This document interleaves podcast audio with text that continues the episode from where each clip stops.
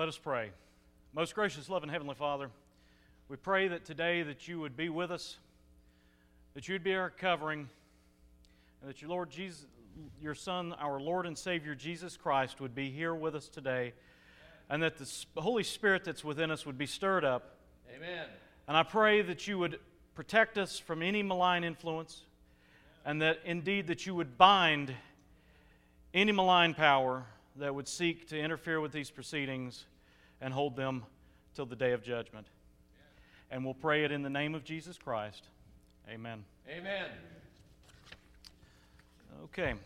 So everyone, everyone, yes, sir. I will do that. Does everyone get the uh, Watchman? I imagine everybody does. Okay. I have an article in there, and um, what I'm going to do today is I'm going to expand on that article a little bit, a little bit for you today. And um, it's going to be in a way that you might not expect, but trust me, it will all tie together by the time we get to the end. I want to talk about the fallacies and the pitfalls, the potential traps that exist within sort of the right wing movement. I don't know a better word to use. If any of you know, then tell me. The so called traditionalist or right wing movement uh, that many of us consider ourselves, or maybe not, to be a part of. Um, and in the spirit of doing that, let's turn to 1 Corinthians chapter 10, and we'll begin at verse 20. And we'll read uh, the two verses there, 20 and 21. 1 Corinthians chapter 10.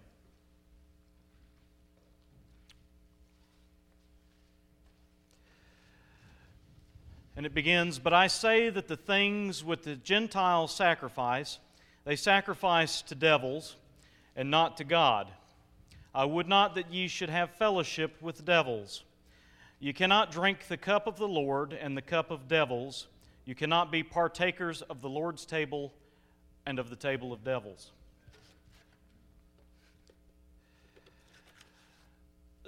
In the modern sort of right wing movement, uh, and I wanted to speak specifically to younger people, and um, I know we have plenty of you here, but there were some younger, younger people that I wanted to speak to as well. And maybe you can pass the word on to them. But there is a movement that's catching sort of steam, especially in the wake of uh, Donald Trump's 2016 campaign. I don't know how many of you were familiar with the speech that Hillary Clinton gave about the basket of deplorables about the alternative right movement. I was involved in that um, online because that's where a lot of it is being sort of waged these days is online and it takes place in various media and various platforms. At that time, it took place mainly on the platform known as Twitter, which is, if you're familiar with that, it was much like Facebook, except for you had a certain amount of words that you could throw up there. And there were a lot of really fun things that happened on Twitter. A lot of culture jamming, uh, a term that we use to sort of mess up the aims that the enemy had for us, for our people. Such as one of the funny things is was the Ghostbusters, uh, the all-female cast Ghostbusters movie. I don't know if you've ever if you'd heard about that, but there was a uh, lady on there that looked um, subhuman and uh, that was remarked upon by a lot of people within the movement, and it became, a, it became heavily trending on Twitter to the, part, to the point where Twitter had to remove the, um, had to remove the diagnostics or adjust the diagnostics so that it no longer trended. There's uh, a lot of different things like that. Some some more funny, some more impressive than the others. Another one is when they came out with a bot. They came out with a Twitter bot, Twitter did, that uh, was an AI bot.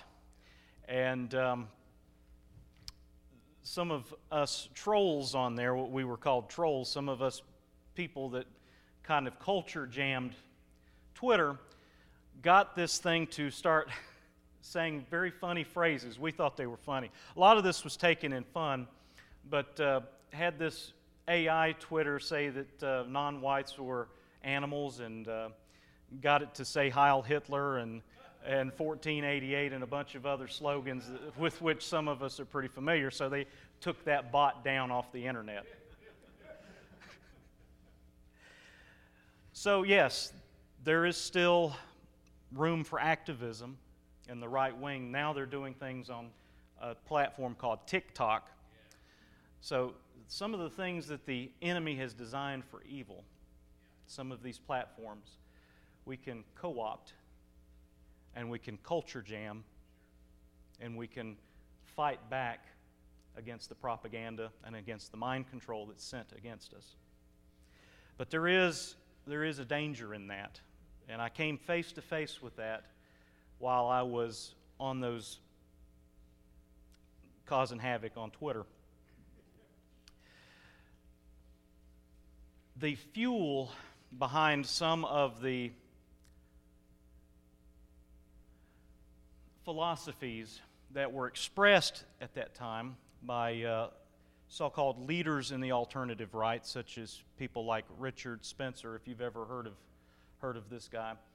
He's totally inconsequential now. He's di- completely disappeared and off the map. He's starting to he's become a Biden supporter, believe that or not.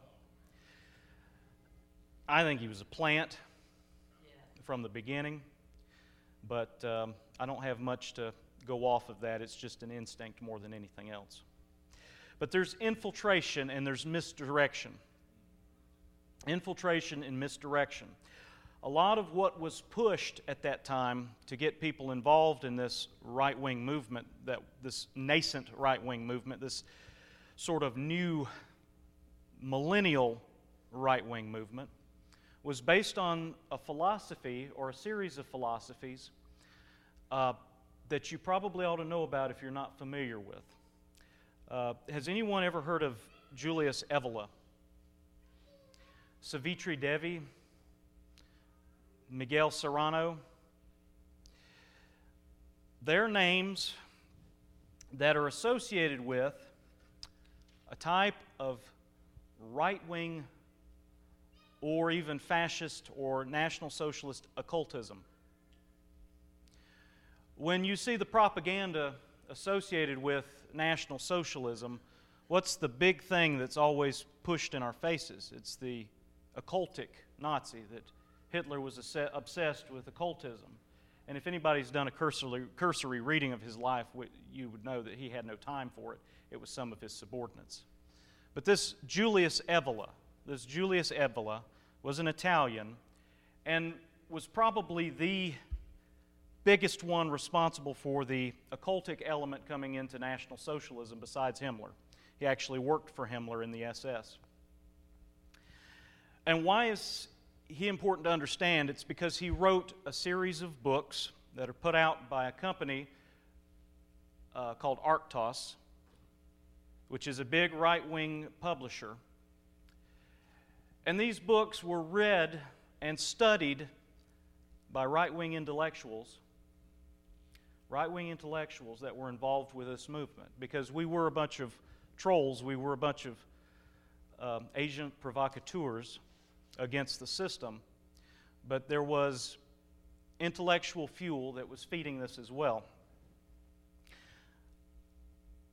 Reading Julius Evola, his three major books, the, um, excuse me just a second, Men Among the Ruins, Ride the Tiger, and Revolt Against the Modern World. Now, that last one probably sounds pretty appealing. But the issue comes in that his writings are not based upon the everlasting gospel of our Lord and Savior Jesus Christ. They're not based upon our Bible, our scriptures, and our identification as Israel. They're based on an occultic understanding of the world, an occultic understanding of the world. And for that reason, it's extremely dangerous. It's extremely dangerous, and it is a pitfall. Because we know that occultism is not of God. Occultism is not of Jesus Christ. Occultism is of the enemy. is of the devil, is of the fallen angels, and of their children. Let's get a second witness into this. Let's go to Deuteronomy chapter 32, verses 16 and 17.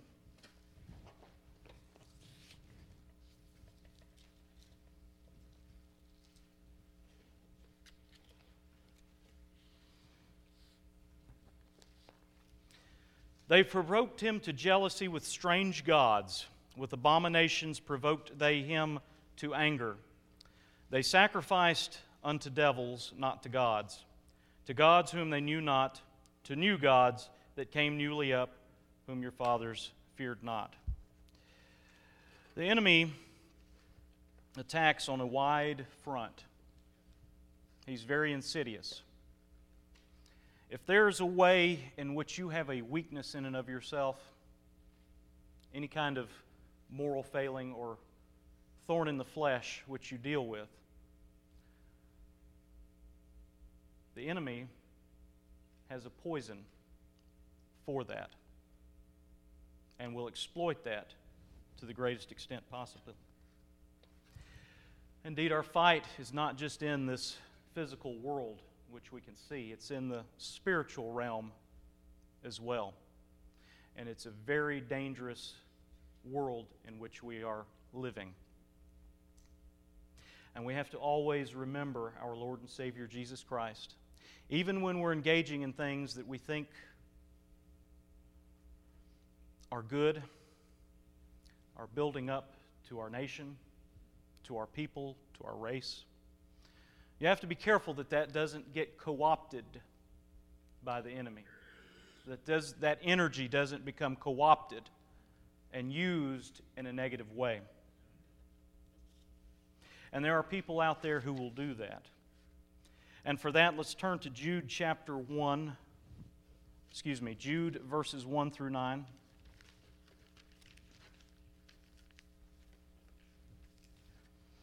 And we'll get a taste of just exactly what that is.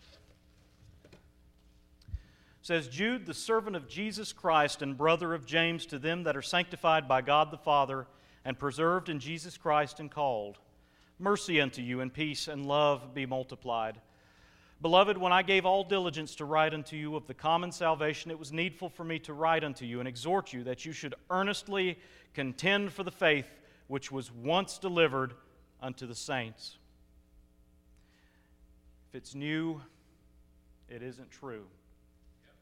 It's a very valuable maxim to keep in mind because the faith was delivered was delivered to the saints, to the apostles, and was handed down to us even to this day. For there are certain men crept in unawares who were before of old ordained to this condemnation ungodly men, turning the grace of our Lord into lasciviousness and denying the only Lord God and our Lord Jesus Christ. I think we know to whom this is referring the wolves that are sent in among the sheep. Those who would come in and with their subtle doctrines, with their subtle changes, with their things that sound good and fair and nice, the things that we have a particular weakness to, maybe, that they would try to appeal to us.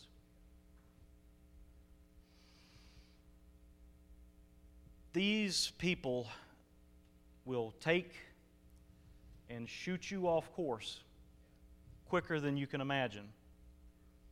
You can be heading down, I don't know what's the local highway around here. You can be heading down M Highway and you can take a right turn, and before you know it, you'll end up somewhere else. I'm but let me take that back. You're on I 26 in North Carolina you can take a wrong turn and you can be way off course. And all it takes is one wrong exit that slightly veers you off the interstate. And before you know it, You're in a completely different, opposite direction from where you want to be. It's the same thing with these. These wolves that come in among the sheep slightly alter something just to get you off course just a little bit. And then before you know it, you're way far away from where you need to be. Continuing in verse 5 I will therefore put you in remembrance, though you knew this once, how that our Lord, being saved, Lord, having saved the people out of the land of Egypt, afterward destroyed them that believed not. And the angels which kept not their first estate, but left their own habitation, he hath reserved in everlasting chains under darkness unto the judgment of the great day. Even as Sodom and Gomorrah and the cities about them in like manner, giving themselves over to fornication and going after strange flesh, are set forth for an example, suffering the vengeance of eternal fire. Likewise, also these filthy dreamers defile the flesh, despise dominion, and speak evil of dignities. Yet Michael, the archangel, when contending with the devil, he disputed about the body of Moses, dare not bring against him a railing accusation, but said, The Lord rebuke thee. These angels that kept not their first estate.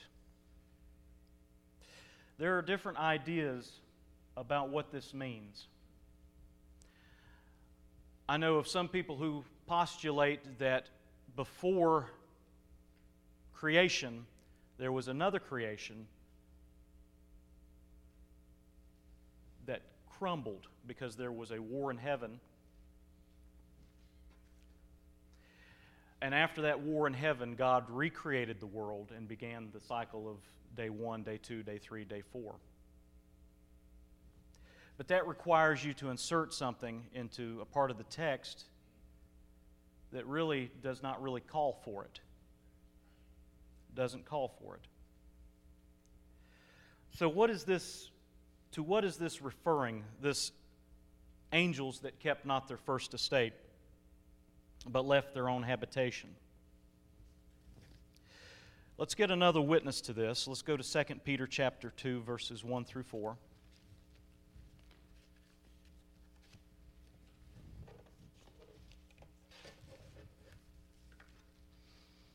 And Peter repeats or echoes the sentiments of Jude here in this chapter.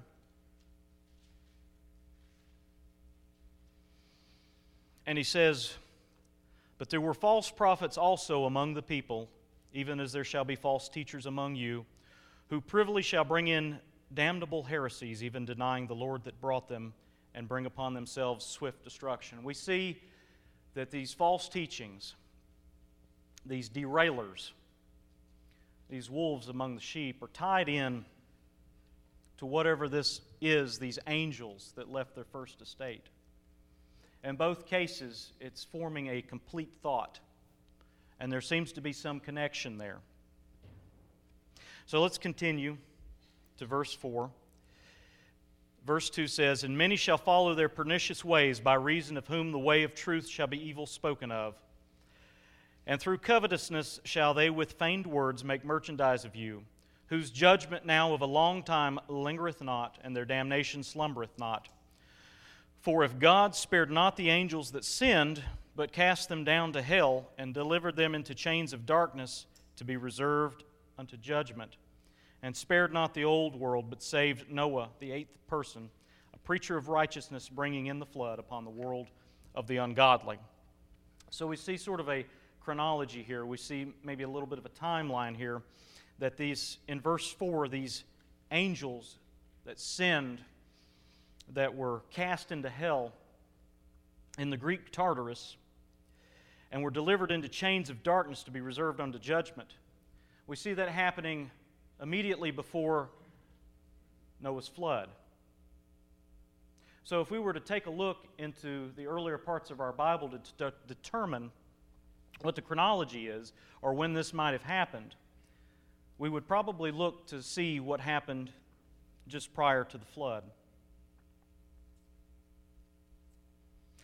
These, these angels, these angels, I think that the thought is, is that these angels that sinned have something to do with these false doctrines, with these teachings that come even within a church, but even come within a movement to derail it.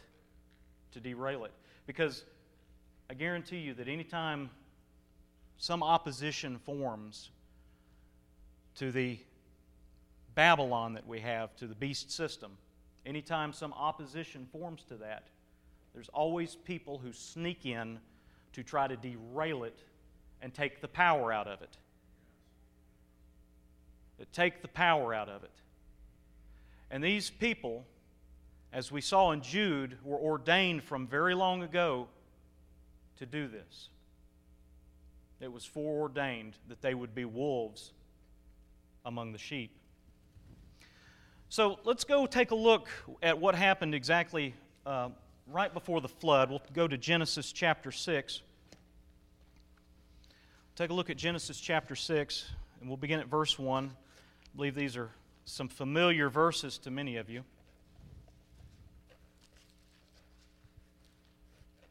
Genesis chapter 6, verses 1 through 5.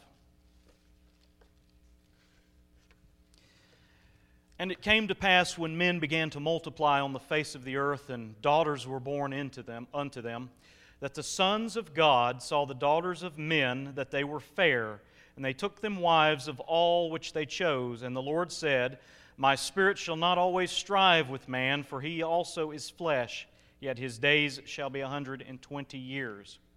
There were giants in the earth in those days, and also after that, when the sons of God came in unto the daughters of men, and they bare children to them. The same became mighty men which were of old, men of renown. And God saw that the wickedness of man was great in the earth, and that every imagination of the thoughts of his heart was evil continually. It has been fashionable in certain circles to deny what's obviously being said here. It's become fashionable in certain circles to imagine that what's being described here is a wicked, like a morally evil progeny, mixing with a morally righteous progeny in order to produce giants.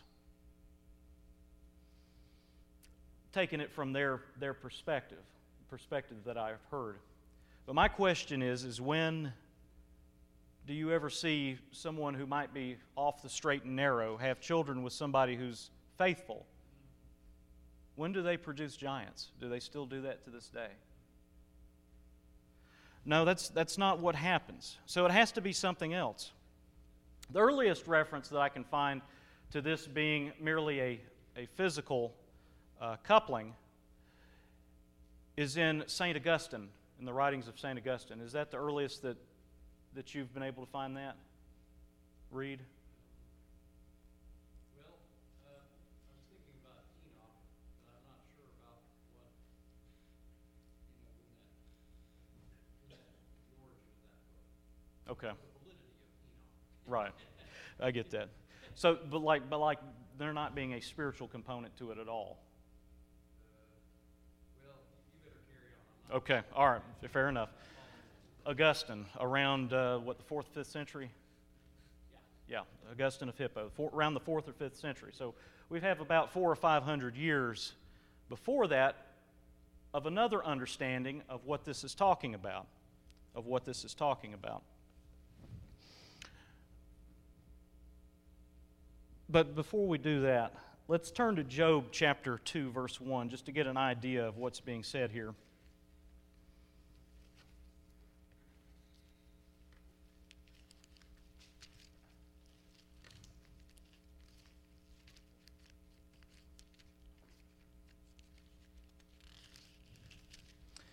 All right. Chapter 2, verse 1. And it says in Job, it says, Again, there was a day when the sons of God came to present themselves before the Lord, and Satan came also among them to present himself before the Lord. This, this phrase, sons of God, in the Hebrew is literally Ha Elohim, which means sons of God.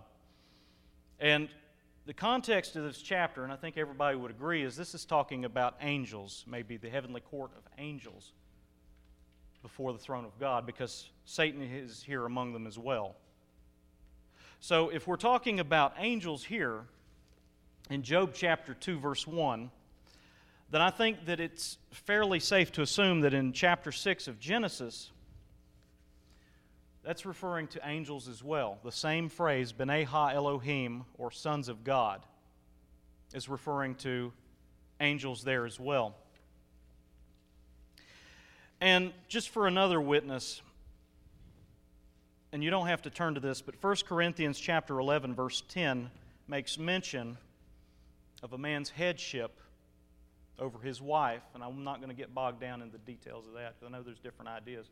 But the man's headship over a wife having something to do with angels, being aware of angels. So to me, that says, just from the, the passages that we're reading so far, that there's an issue with some of the angels and that they have in the past lusted after human women. And let's see, I lost my place a little bit here. Scripture is telling us that a set of renegade angels cohabitated with human women in an attempt to pollute the seed of Adam, much like the devil attempted to do in the garden. Renegade angels, much like Satan, attempted to pollute the race of Adam, the race of Adam, in direct violation of God's will and his decree, and of the statement that the Savior would come from the seed of the woman, of Adam's race, tempting to keep that from happening. And because of their jealousy, perhaps, of humanity.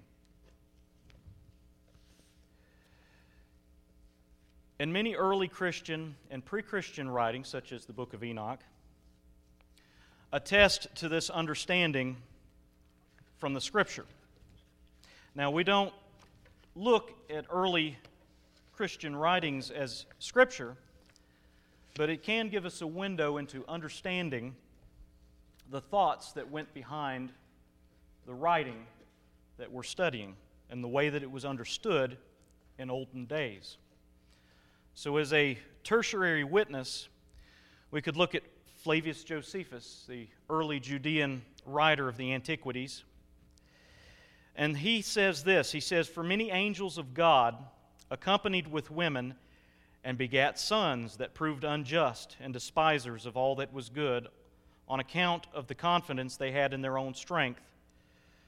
For the tradition is that these men did what resembled the acts of those whom the Grecians call giants.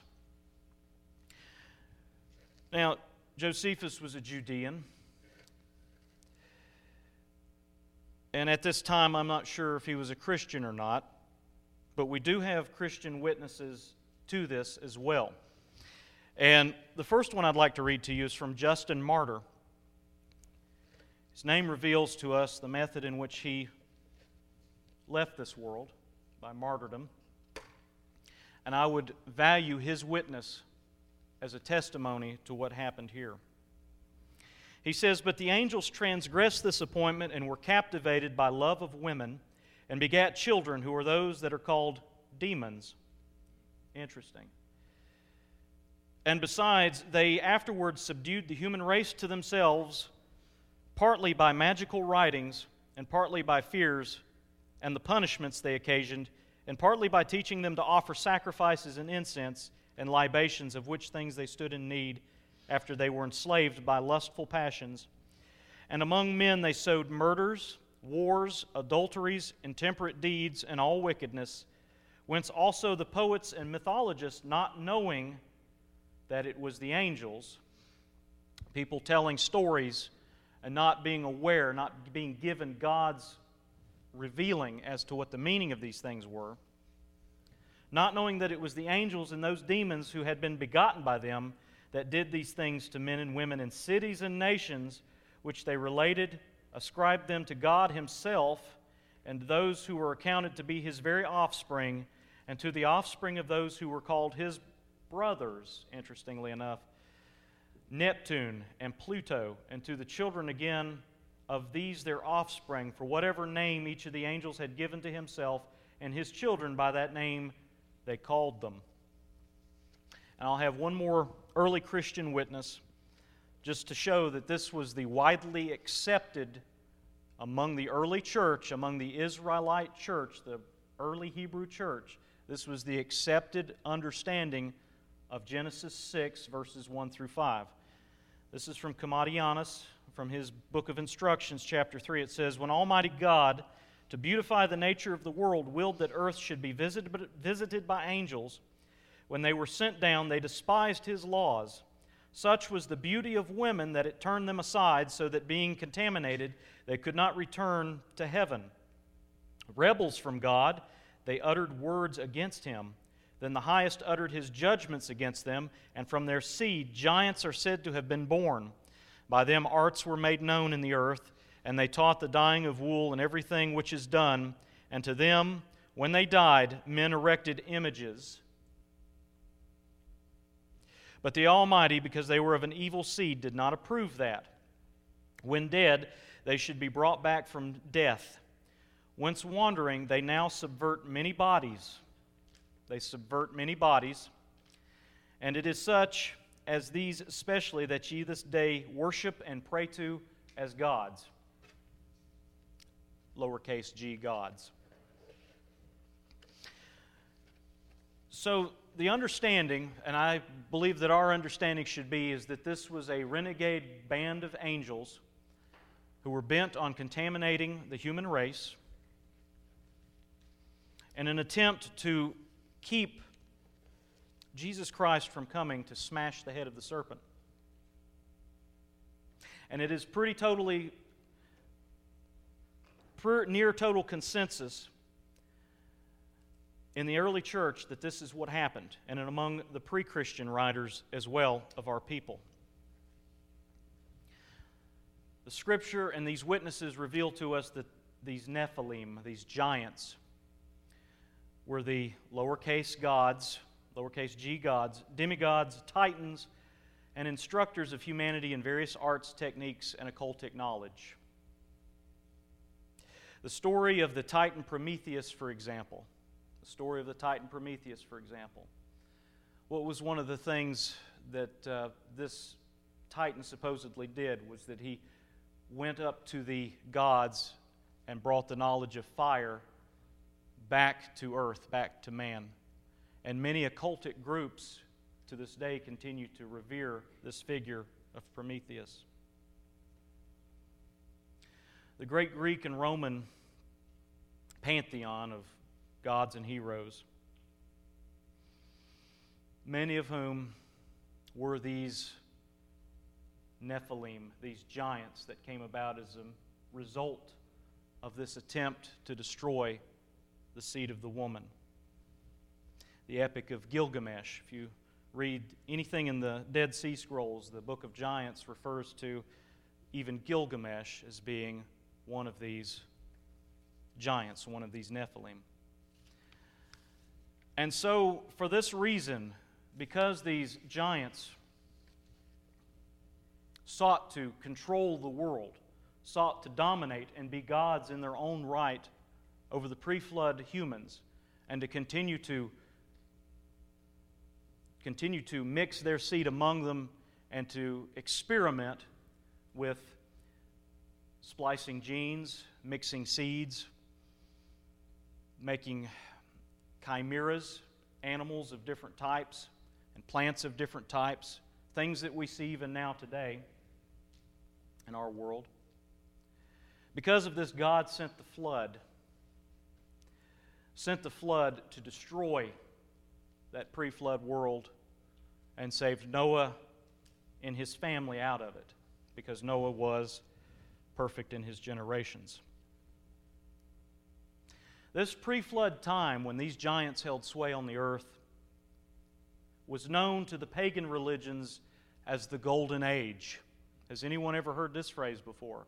It's an occultic phrase. You'll hear it sometimes in speech and, and different things. This stuff's all thrown in your faces, and you don't realize it sometimes. But this Golden Age is described by people such as Julius Evola and the other occultists as being a golden age when godlike beings were on the earth. These godlike heroes and demigods were on the earth.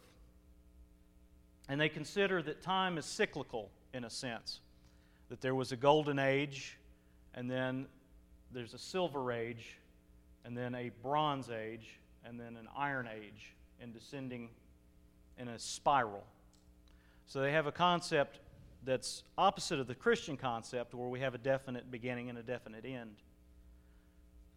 That they have a cyclical conception of time. Cyclical conception of time.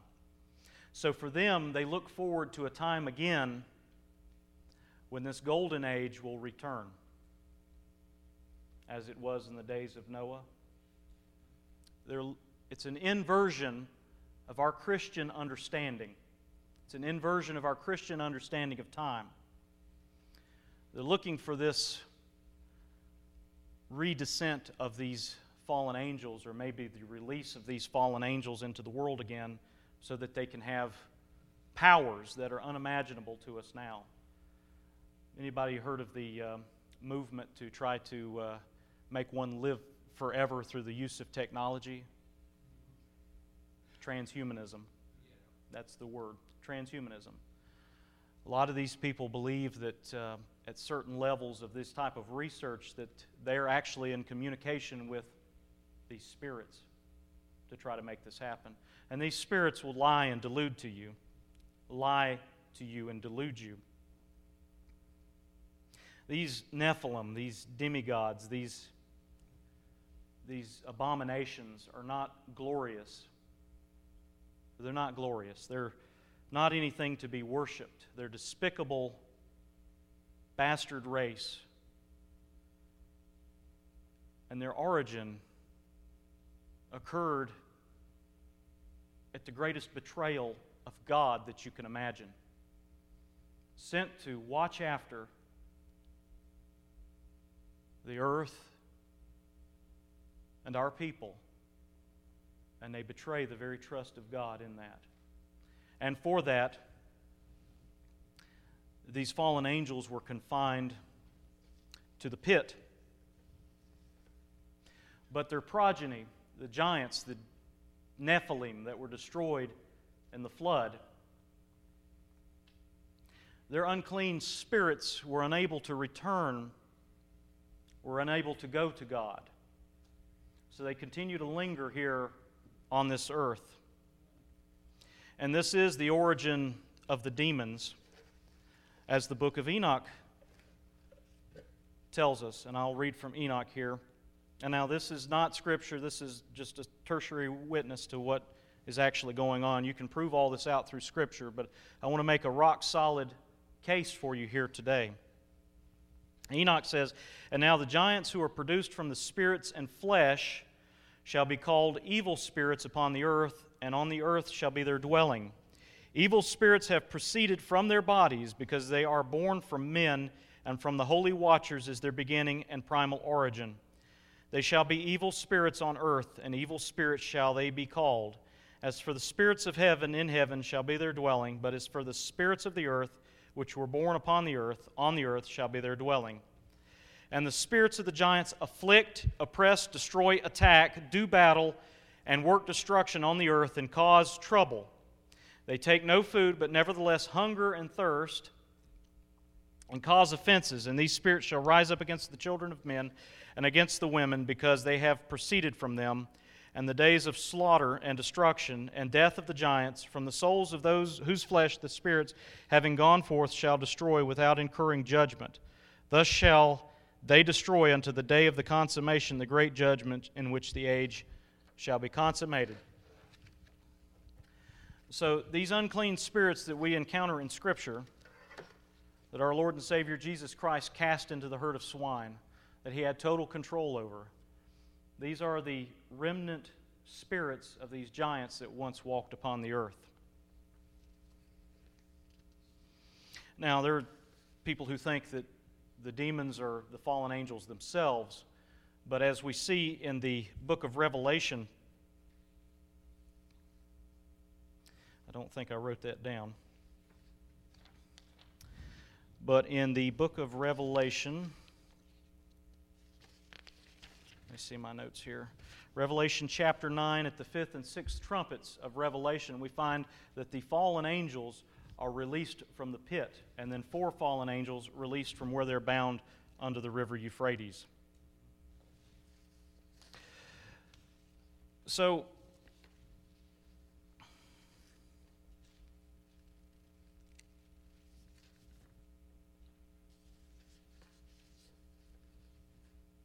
So, these demons, these spirits of the fallen angels, are the origin of all the false religions in the world. These false, lowercase g, I don't hesitate to even call them gods, they're demons. They're demons and they're devils. And among many neo reactionary, neo traditionalist, and right wing groups, there is a resurgence of neo paganism. Neo paganism. There's a resurgence of what's called Asatru, which is supposedly the worship of ancient Nordic gods. Odinism. There's also Greek neo paganism, Roman neo paganism. The man that I mentioned earlier, Julius Evola, was a proponent of a reintroduction of Roman paganism. And so you see the danger the danger in some of this misdirection that happens within these groups. They'll say, "Hey, you know, I'm you're a white guy and you're interested in your ancestry. Here's these idols. Here's these planets you can worship. Here's all these different things that are traps to our people that are traps to our people. Anything that does not name the name of Jesus Christ is of the enemy.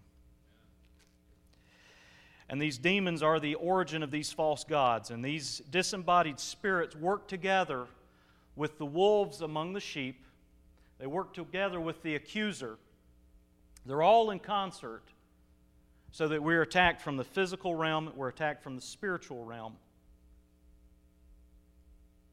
In a coordinated front to try to get us away from the only one who matters, Jesus Christ. The only one who matters, Jesus Christ. Do not fall. Do not fall, especially the young people.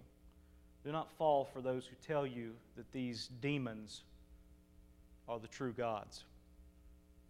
Do not fall for this worship and this empowerment of these wicked neo pagan religions. If you flip enough stones and you go to the root, the origin of this so called neo pagan revival within the right wing, you will turn up a devil. And there's one in particular, a lot of people are not aware of, who has been a major influence on this neo pagan revival. There was a man named Anthony Levy, Anton Szandor LaVey, who was the founder of the Church of Satan. You knock around a little bit in the neo pagan movement, and you will find him hiding behind many of the major figures in there you will find him hiding between many of the major figures in there. We can talk about, if you want to talk about specifics, we can talk about that maybe during question and answer after we're finished. But there are wolves among the sheep, and you have to be extremely cautious. And you have to keep your eyes upon Jesus Christ, and you have to keep in the book because it is a world, especially if you want to get involved in right wing politics, even within so called right wing politics, there are traps out there. And you have to be extremely cautious. But I'll tell you this they'd have no power, the demons have no power unless you allow them to have that power over you. Archangel Michael did not bring a railing accusation against Satan. He simply said, The Lord rebuke you. You have the power in the name of Jesus Christ. You have the authority to not have these things affect you. Do not allow them to gain any kind of entrance way into your spirit. Do not allow them any entrance way into your mind. And as long as you keep yourself from that, they won't have any entrance way into you. So, to conclude, is that we're in the war of the ages. And this is spiritual warfare. And we're called to be soldiers of the high general of our King, Jesus Christ, and to wield the sword of the Spirit, to have the shield of faith, the helm of salvation, gird up your loins with the truth, feet shod with the preparation, gospel of the preparation of peace. Because we're going into battle. and the lines are not as clear as they used to be. You have to be ready, you have to be prayed up. That's your weapon as well, is your prayer. And you have to be prepared and studied. You have to become a swordsman. You have to know how to wield your sword. If you get rusty, pick it back up, go through the drills, read it, study it, understand it,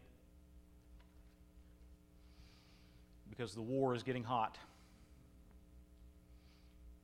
And they're coming against us. But I know, and you know, who the winner is at the end. Trust in the victory. Trust in the victory. In Jesus' name. Does anybody have